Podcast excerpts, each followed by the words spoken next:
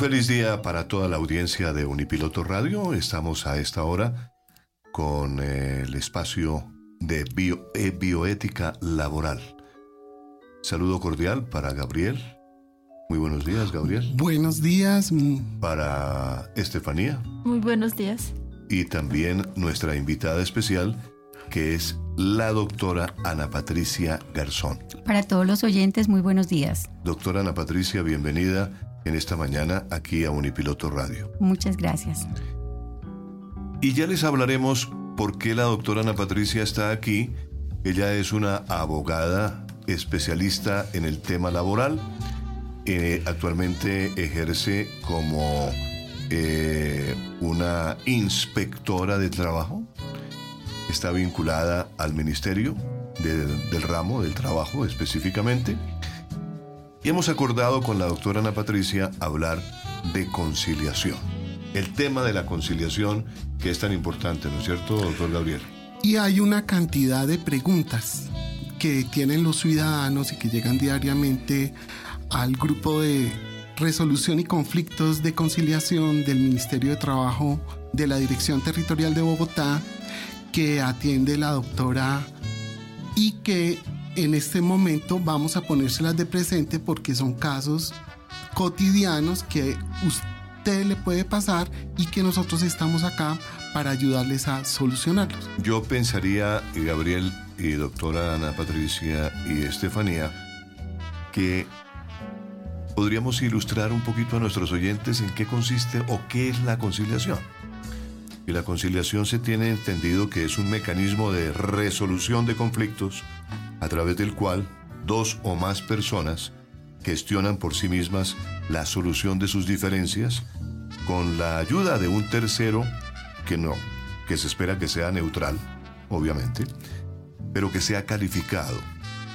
Y es el llamado conciliador. Sin embargo, hay tendencia a confundir el término conciliación con el término transacción. Algunas personas lo confunden. La transacción es diferente de la conciliación. Comencemos por esa diferencia, doctora Ana Patricia. Bueno, eh, voy a hacer un poquito de, énfasis eh, realmente en lo que es la conciliación laboral. La conciliación laboral es un mecanismo alternativo de la solución de conflictos. Más allá, es un instrumento para el acuerdo entre las partes, la justicia social y la realización de la paz social. ¿Qué quiere decir esto? Que como protección jurídica debemos garantizar el debido proceso que está establecido en la Constitución Política y en la Ley 640. Esto nos permite para que las partes sean oídas y manifiesten sus inconformidades, manifiesten qué es lo que les atañe frente a algunos pagos o derechos ciertos e indiscutibles que no se realizan al trabajador. ¿Qué significa la conciliación y la transacción? La transacción no necesita de un mediador, simplemente se acuerda directamente entre el empleador y el trabajador, acuerdan el pago, eso sí, sin vulnerar sus derechos laborales.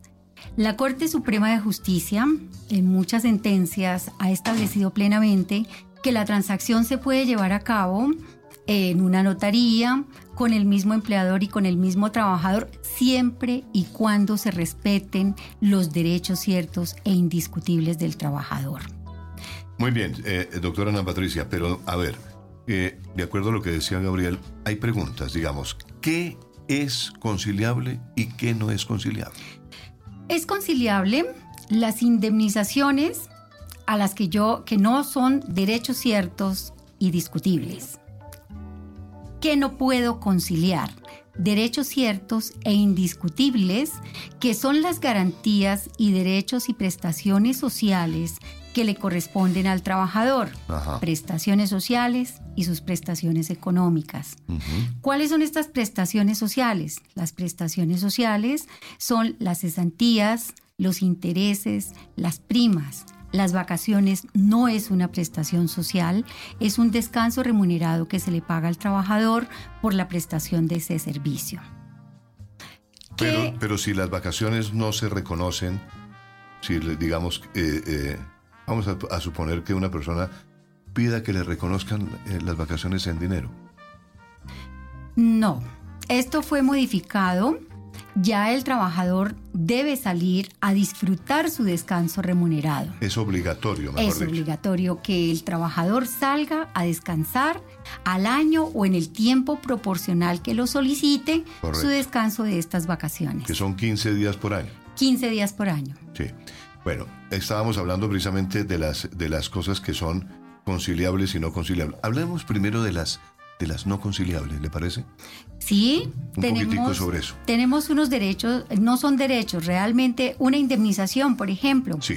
El pago tardío de una prima, el pago tardío de un salario. Esto, ¿esto qué significa? Que como no piden las indemnizaciones, las indemnizaciones nosotros las podemos conciliar porque no es un derecho cierto, es discutible, lo podemos discutir. Yo le puedo decir, no, mire, yo le pago a usted por esta indemnización, pero quien decreta realmente una indemnización moratoria, quien decreta una indemnización por el no pago de salarios, una indemnización por un despido injusto, sería el juez laboral. Correcto, pero la ley, la ley está clara en ese sentido. ¿Cuánto se, se, se debe indemnizar a la persona, no? ¿Por cuánta plata? Sí, uno hace un análisis eh, realmente jurídico frente a qué, le, qué fue lo que le faltó, cuánto fue el tiempo, por ejemplo, en el pago de prestaciones sociales. Ajá. Si bien es cierto que la norma y el código sustantivo no establece la fecha en que se deben pagar las prestaciones sociales a la terminación del contrato del trabajador, también es cierto que nosotros debemos hacer un análisis exhaustivo de cuánto fue ese tiempo desde el momento en que termina el trabajador hasta cuando le son acreditadas o el pago de sus acreencias laborales. Ahí ya miramos y ahí se dice, mire, este caso usted se demoró un año, ahí se podría eh, mirar eh, ciertos aspectos laboral o en un término prudencial que así lo dice la Corte Constitucional al trabajador. Perfecto. Muy bien. Esa es bastante bien explicada la situación de los eh, lo que nos no, no, no es eh, Conciliable. conciliable. ¿No es cierto? Correcto. Que no sería que no que ser- no sería conciliable. Que son O sea, estos derechos ciertos Derechos e indiscutibles. ciertos e indiscutibles. Muy bien. Sí, la- las preguntas y con las necesidades que van los trabajadores son este tipo de situaciones. Mi jornada de trabajo es agotadora. Sé a qué horas entro, pero nunca a qué horas salgo. Otra situación, no tengo un día de descanso. Tenemos también este caso, a mí nunca me pagan horas extras. Ajá. Bueno, hay algo particular, ¿no? Eh, en el ejercicio de la profesión muchas veces tiene alguien que le consulta, oiga, yo entro a una hora, pero no sé a qué hora salgo. Pero es que muchas veces el empresario dice, o el empleador le dice, es que usted es un empleado de dirección, confianza y manejo. Usted puede llegar a la hora que quiera, que no le decimos nada. Y puede salir también a la hora que quiera.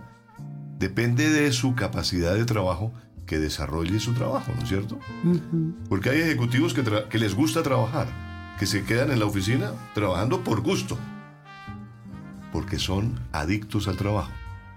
Hay personas que son así, pero hay personas que dicen, oye, es que a mí me están haciendo trabajar demasiado. O que se dejan las cosas para última hora y como no tienen el tiempo necesario programado para desarrollar esas cosas, vienen las, las cosas de urgencia. Es que esto es para allá. Es que esto es de urgencia, ¿no? Y entonces esa urgencia la pagan los, los empleados, que tienen que trabajar horas extras. ¿Usted qué opina, doctora Bueno, eh, yo le quiero contar, doctor Tito, que hubo una reforma y hubo un fallo de la Corte Constitucional que estableció plenamente que los trabajadores de manejo y confianza tenían y tienen derecho al pago de sus horas extras. Realmente, eh, ¿por qué se suscitó esto? Porque muchos trabajadores que llegaban con esta modalidad contractual de dirección, manejo y confianza, les pagaban unos salarios eh, millón trescientos, millón quinientos, por ejemplo, y tenían que trabajar hasta altas horas de la noche. Claro. ¿Qué significaba esto? Que ellos realmente solamente tenían un salario base, pero por tener esta modalidad contractual respetaban como este, este salario que se había acordado con el empleador.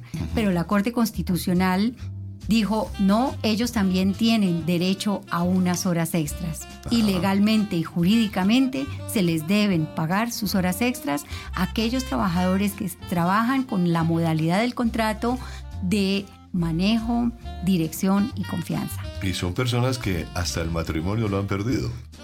Sí, relativamente sí. Eh, eso acaba con los matrimonios. ¿Sí o no, Gabriel? Sí, es decir, si usted no va a la casa temprano, pues su mujer le va a decir, oiga, ¿qué le pasa? ¿Por qué se queda en la oficina trabajando tranquilamente y si aquí lo necesitamos también? ¿Ah? Así es. Eso es, eso es, eso es verídico.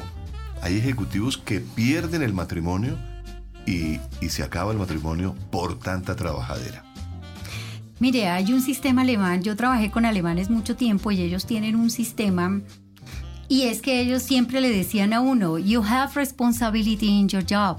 Eh, usted tiene full responsabilidad en su trabajo y su horario laboral es de 7 de la mañana a 5 de la tarde y usted tiene que ser productiva. Ellos nunca pagan una hora extra. Claro. Porque ellos consideran que el tiempo que uno está dentro de la empresa debe ser productivo al máximo. Exacto.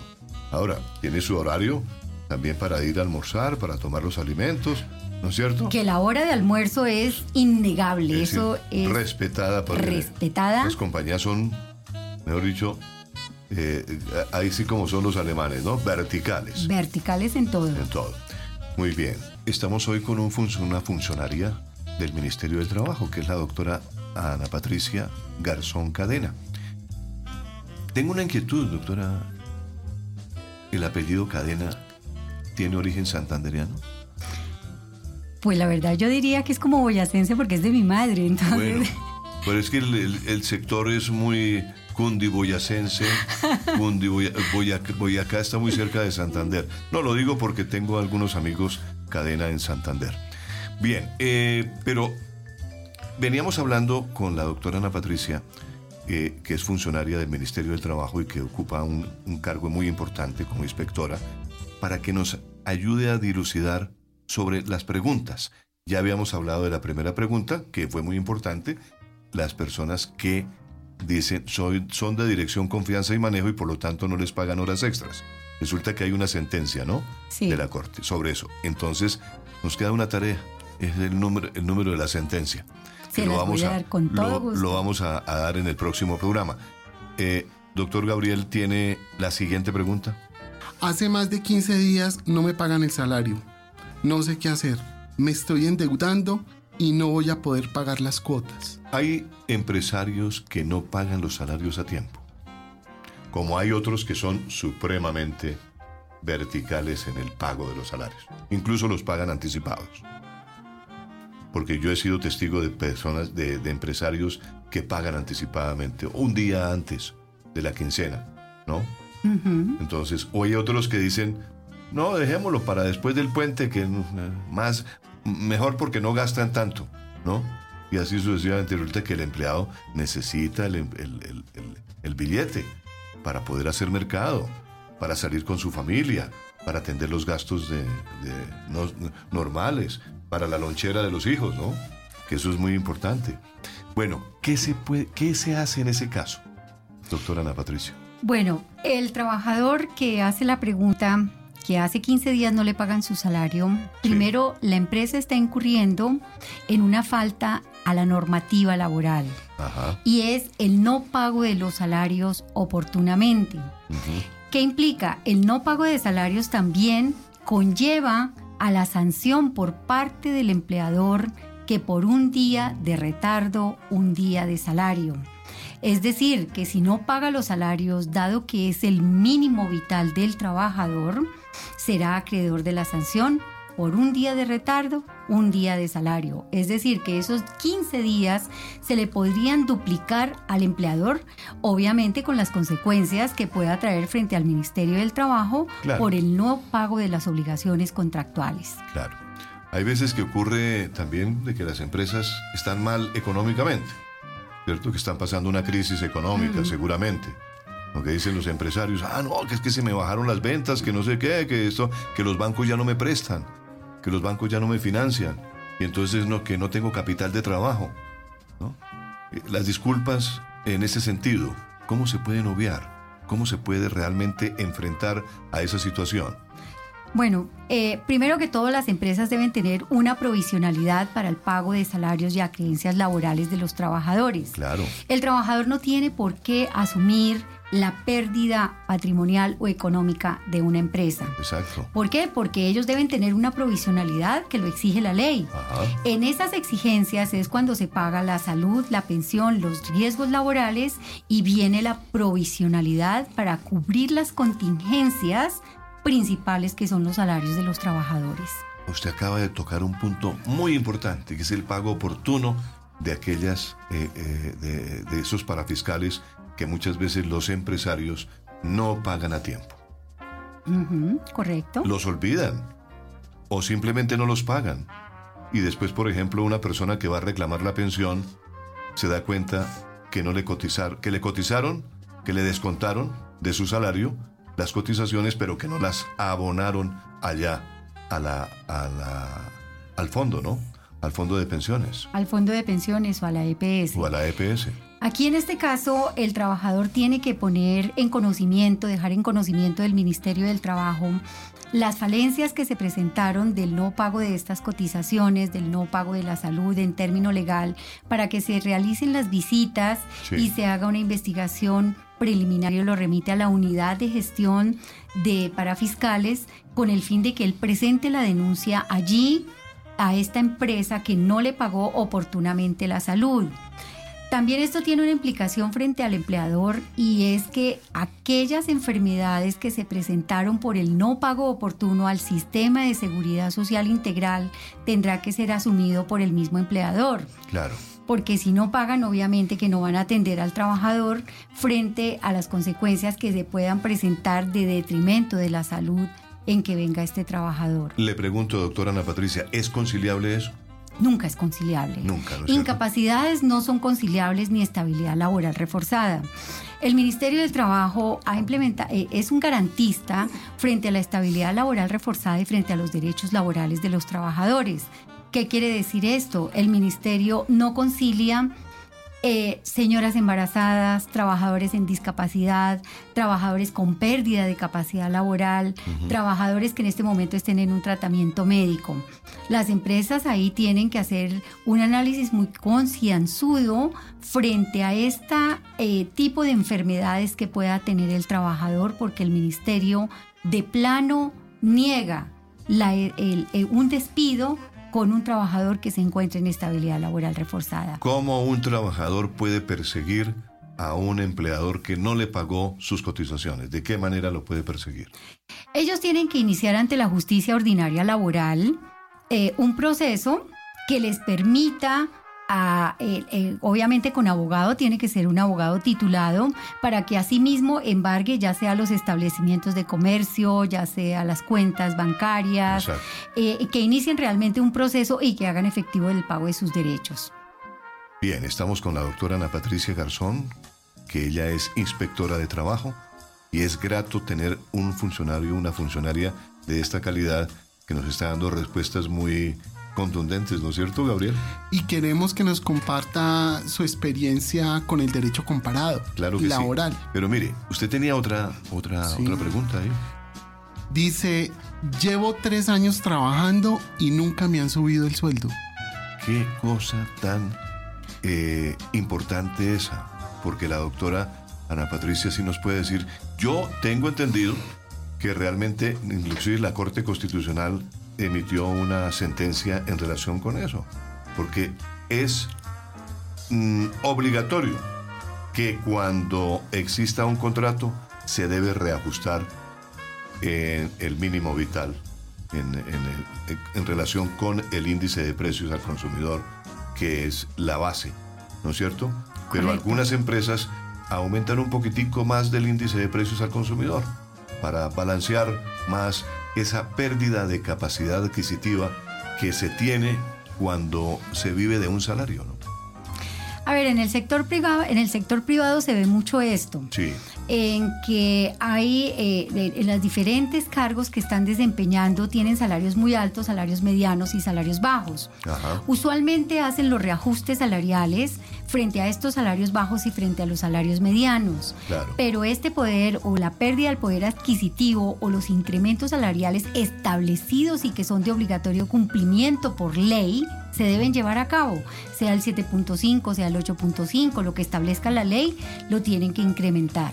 Ahora, ¿qué es lo importante? Qué, se debe cumplir? ¿El IPC o lo que, o lo que se establece como eh, reajuste del salario mínimo? Es como reajuste de salario mínimo, porque es que el IPC muchas veces puede ser muy bajo y es lo que establece la ley. Exactamente. Entonces tiene que ser, eh, eh, ese incremento tiene que estar relacionado no solamente con este IPC, sino con muchos factores que tengan que ver con el trabajador frente al desempeño, frente al desarrollo de su actividad laboral. Y yo le pregunto una cosa, doctora Ana Patricia, si una empresa se niega a pues eh, eh, año tras año a no, a no reajustar?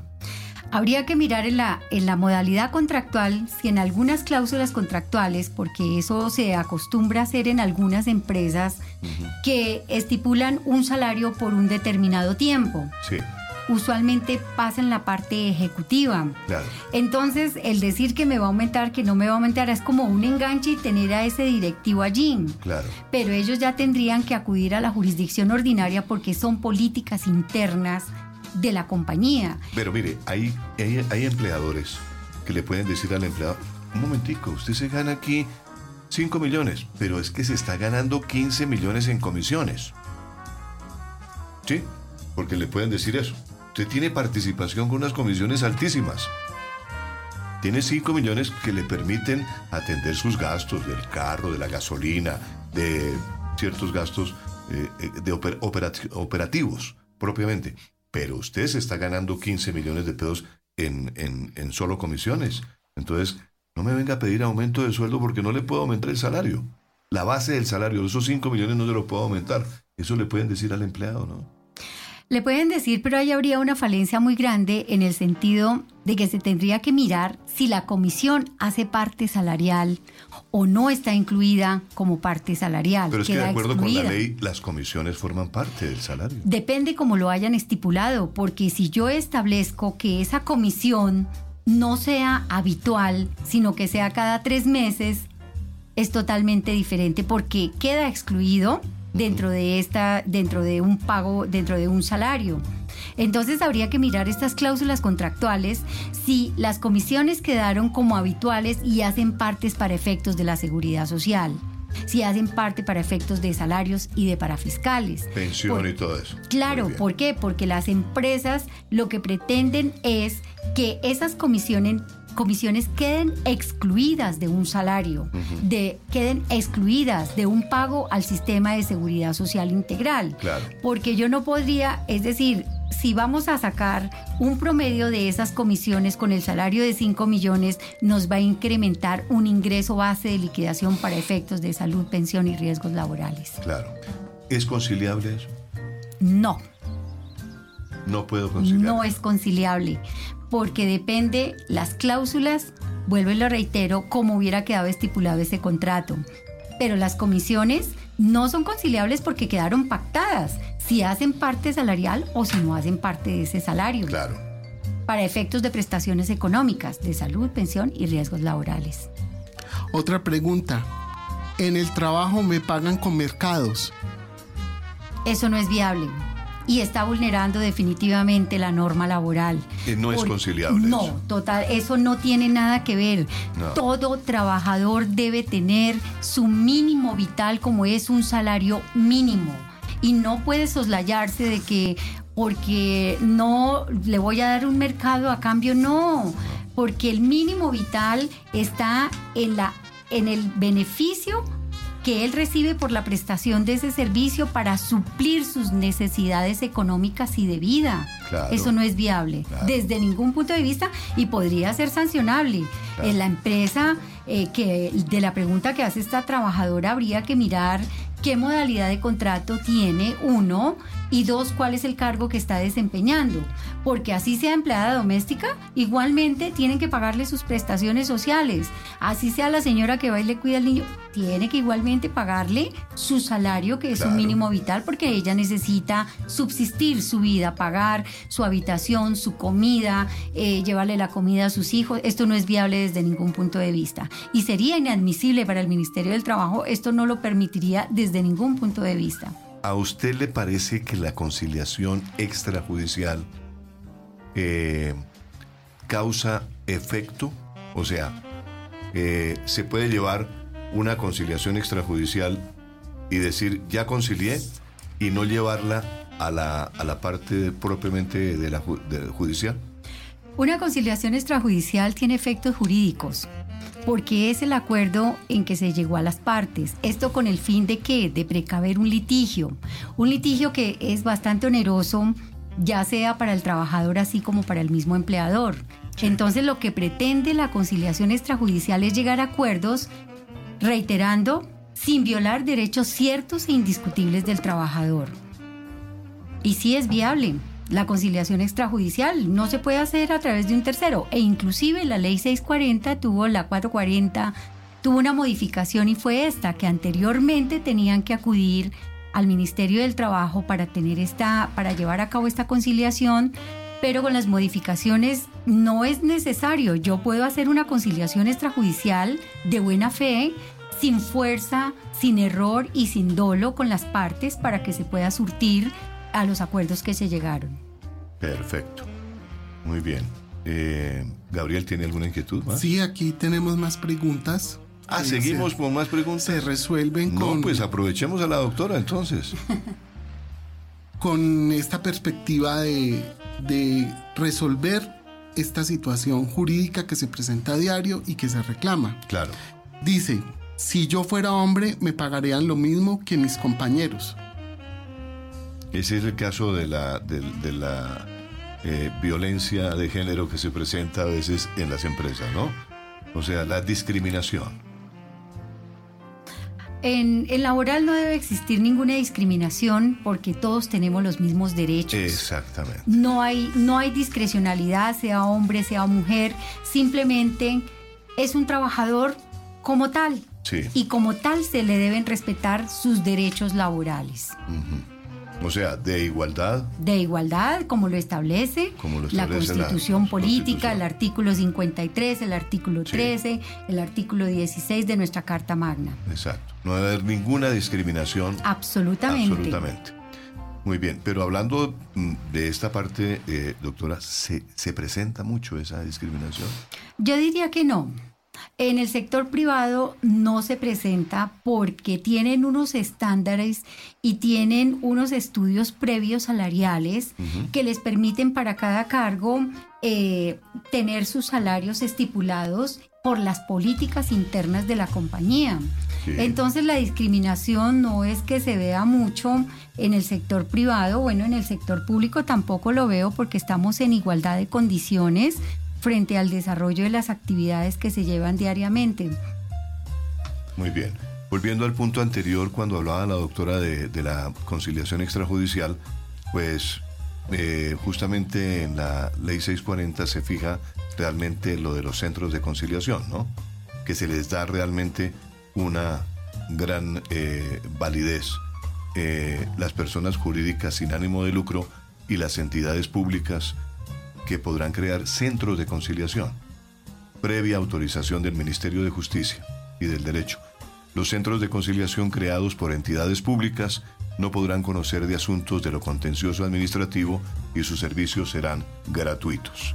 Dice expresamente, eh, precisamente el, el primer inciso del artículo 66 de la Ley 23 de 1991, que forma parte de la creación del artículo décimo de los centros de conciliación en la ley citada, ¿no?